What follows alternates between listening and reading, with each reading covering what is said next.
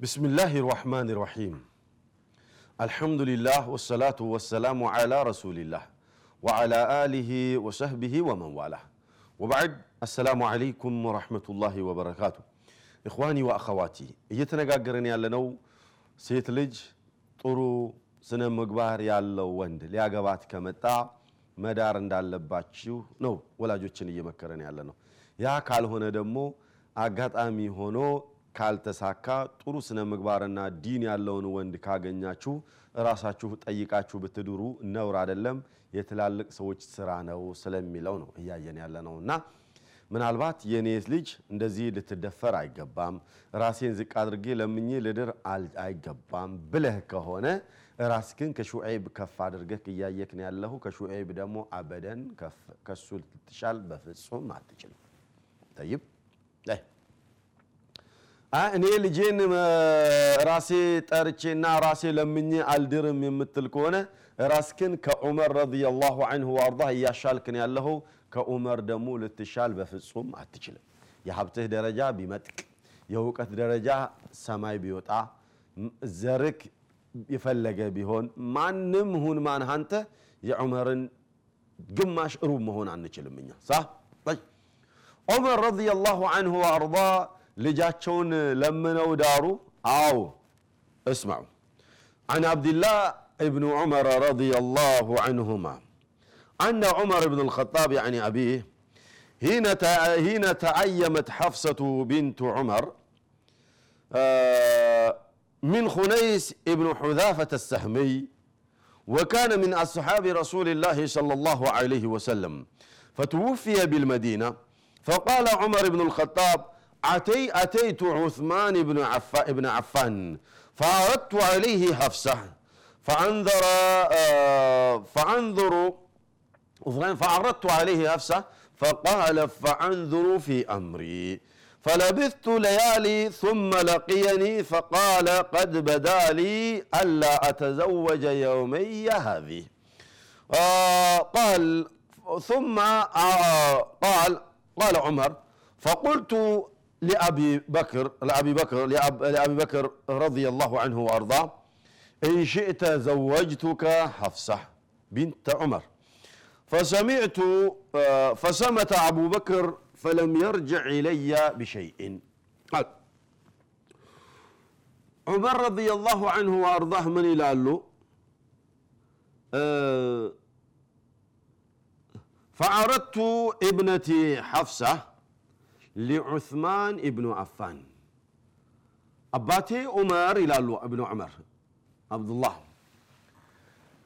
ልጅየው ሐፍሳ ባልተቤቷ ሞቱባት። ያኔ ባህሏን አታ ብቻዋን እንድትቀመጥባቸው ያልፈለጉ አባት ዑስማን ኢብኑ አፋን ጋር ሄዱና ልጄን ለዳርክ ምን ይመስልሃል አሉት። ዑስማን ፈአንዙሩ ፊ አምሪ ብሎ መለሰላቸው። እስቲ ቆይ ላስብበት ብሎ አላቸው። መውላራቸው አልተነካም። አስቦ የሚመልስላቸውን ምላሽ ሁለት ሶስት ቀን ጠበቅኩኝ ይላሉ። ثم لقيته فقال لي فلا بدا لي الا اتزوج يومي هذه በዚህ ወቅት እንኳን ያለማግባቱን የመረጥኩትና ይቅርታ አድርግልኝ ብሎ አለኝ አሉ። ጠይብ አሁን ተስፋ አልቆረጡም። እንደገና አቡበከር ዘንዳ ሄድኩኝ አሉ። አቡበከርን ፈኢን ሽእተ ዘወጅቱከ ሐፍሳ ቢንተ ዑመር የፈለክ እንደሆነ ሐፍሳን ልጄን ልዳርክ ብዬ አልኩት ፈለም የርጂዕ ዓለየ ቢሸይ ምንም አልመለሰልኝም፣ ዝም አለኝ አለ። ኩንቱ አውጅዱ ዓለይህ ሚን ዑስማን ይላሉ። ከዑስማን የበለጠ ልጄን እሱ ቢያገባልኝ እመርጣለሁኝ ይላሉ። ብቻ አልሙሂም የሚመልስልኝ ምላሽ ጠበቅኩኝ። ምንም ሳይመልስልኝ ቀረ። ለምን ይሁን ብዬ እኔ መቼም ተስፋ ሳልቆርጥ እየጠበቅኩ እያለ فخطبها رسول الله صلى الله عليه وسلم فأنكحتها إياه ነቢዩ ሰለላሁ ዐለይሂ ወሰለም ጠየቁኝና እንዴ ማር ተሽጦ ምን ይገዛል ብዬ ለሳቸው ጀባ አልኳቸውና ዳርኳት አሉ። ثم لقيني أبو بكر أبو بكر صديق መንገድ ላይ አገኙኝና ከዳርኳት በኋላ አገኘኝና ምን አሉ ኢነሁ لم يمنعني أن أرجع إليك فيما أردت علي إلا أنني كنت علمت أن رسول الله صلى الله عليه وسلم قد ذكرها فلن أكن بل فلم أكن لأفشي سر رسول الله صلى الله عليه وسلم ولو تركها رسول الله صلى الله عليه وسلم لقبلتها رواه البخاري أبو بكر من قالوا የጠየከኝ ጊዜ ወላሂ እኔ በበኩሌ ከአንተ ልጅ የተሻለችን ልጅ አገኛለሁኝ ብዬ አይደለም ዝም ያልኩክ ሳልመልስልህ ጸጥ ያልኩበት ምክንያት ነቢዩ ሰለላሁ ዐለይሂ ወሰለም ስለ እሷ ጥሩነት ሲያወሩ ሰምቼ ነበረ። ስለዚህች ልጅ ጥሩነት አወሩ ማለት ደግሞ ምናልባት ሊያገቧት ከጅለው ይሆን የሚል ስሜት ውስጤ ላይ ነበር። አየህ አልከ ገና እኮ ላገባት ትፈልጋለሁኝ እንዴት ነው? ጠይቁልኝ ምናምን አላሉም እኮ። ብቻ ሊያገቧት የፈለጉ ይመስለኛል። ስሟን ሲያነሱ ሰምቻለሁኝና ስሟን ሲያነሱ ስለሰማሁኝ እሳቸው ከጅለዋት ሊሆን ይችላል ብዬ ነው አደብ አድርጌ ዝም ያልኩት እንጂ እኔም ከጅያት ነበር አሉ አቡበክር የዚያን ጊዜ ለምን አልነገርከኝም ብለክ እንዳትለኝ ደግሞ የነቢዩን ሰለላሁ ዐለይሂ ወሰለምን የግል ሚስጥር ገሃድ ማውጣት ስለማልፈልግ ነው ዝም ያልኩክ። እሺ እንዳልልህ እሳቸው ስሟን ሲጠሩ ሰምቻለሁኝ። ምናልባት ከጅለዋት ከሆነ አደም ማጥፋት ነው። እምቢ እንዳልልህ ምክንያትክ ምንድን ነው ብለህ ከጠየከኝ ደግሞ እሳቸው ፈልገዋታል ብዬ ካልኩኝ ሚስጥራቸውን ገበናቸውን ወይም ሚስጥራቸውን ማውጣት ነው።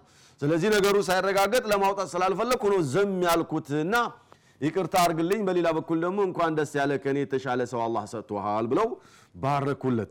እኽዋኒ ማለት የፈለግኩት ምንድን ነው ዑመር ረዲየላሁ አንሁ ወአርዳህ ለዑስማን ብኑ አፋን ልጀባህ ብለው ቢሉት እምቢ ሲሏቸው ተስፋ ቆረጡ አልቆረጡም። አሁንም ከዑስማን ደግሞ ቀጥሎ የሚመጣው ማን ይሆን ብለው ሲያስቡ አቡበከርን ያሰቡት።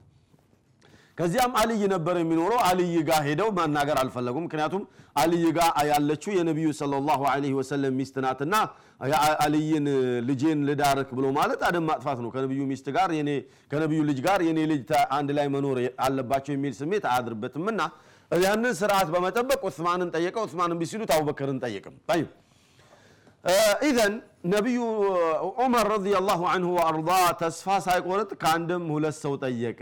እናንተስ? ምናልባት ዛሬ እገሌን ብትጠይቁት ያ ገሌ ኖ ማግባት አልፈለግኩምና ይቅርታ ቢልህ ምንድን ነው የሚሰማ ሀያትህን በሙሉ እንደተጸጸትክ ነው የምትኖረው። ያን ልጅ ባየኸው ቁጥር ይሄ ባለጌ መናጢ የኔ ልጅ ደግሞ አንሳው ነው እንዴ እያልክ ደመኛ አድርገህ ነው የምታየው። እሱም ብቻ አይደለም ሌሎች ደረሳዎችን በሙሉ ጨምላቃዎች እኮ ናቸው። እነዚህ ክብር አይወድላቸውም እያልክ ብዙ ታወራለህ። ክብር አይወድለትም እያልክም ጭምር ልትሰድበውም ትችል ይሆናል። ላላ አይደለም የርዝቅ ጉዳይ ነው ትዳር። ይሄኛ ወንድ ጠይቀኸው አይሆንም አልፈልግም ብሎ ካል አደለ ርዝቃቸውን አንድ ስላላደረገው ነው።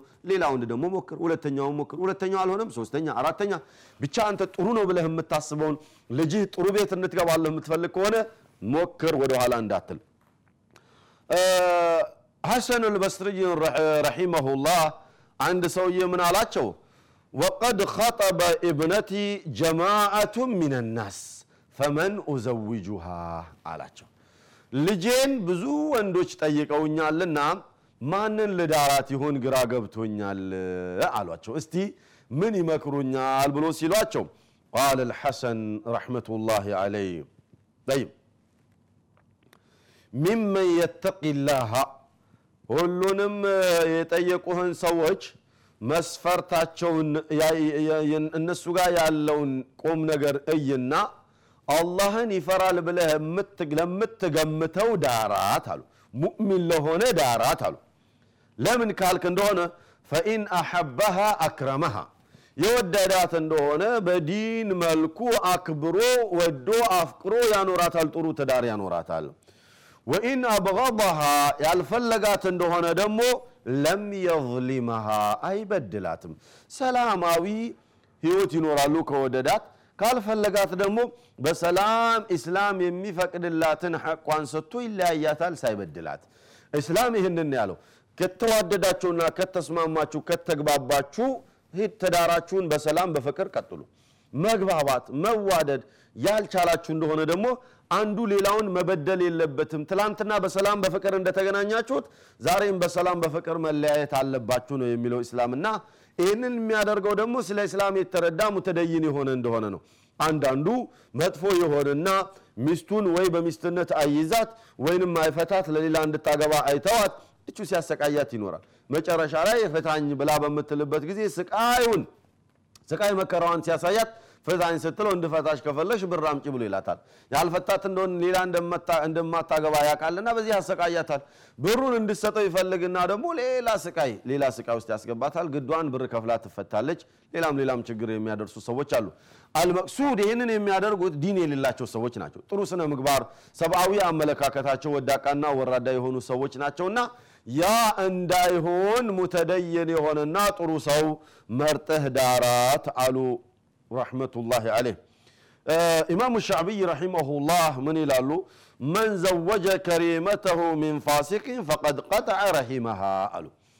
የእሱን ልጁን ወይም ዘመዱን ክቡር የሆነችውን ሴቱን ለማይሆን ሰው የዳረ ዝምድናውን እንደቆረጠ ይቁጠር። ምክንያቱም ሁሌ ያ ባል ባስከፋት ቁጥር በአባቷ ነው የምታዝነው።